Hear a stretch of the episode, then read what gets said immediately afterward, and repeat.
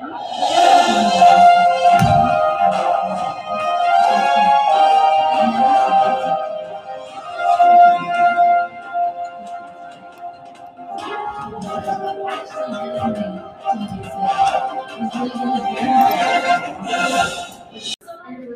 and welcome back to Back in Time to Learn. I am Zara, And I'm Helena. and today we are discussing a topic that has changed the way we view our world.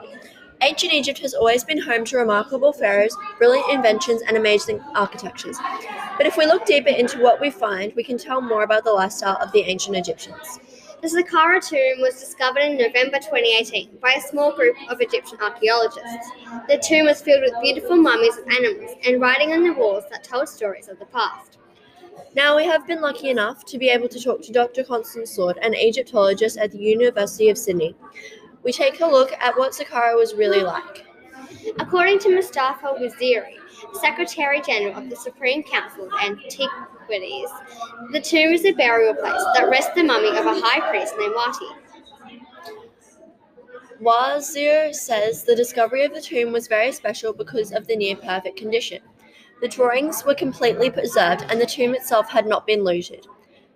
The way the tomb was preserved makes it a remarkable, a remarkable find in history. This discovery changed the way Egyptologists view the world of ancient Egypt.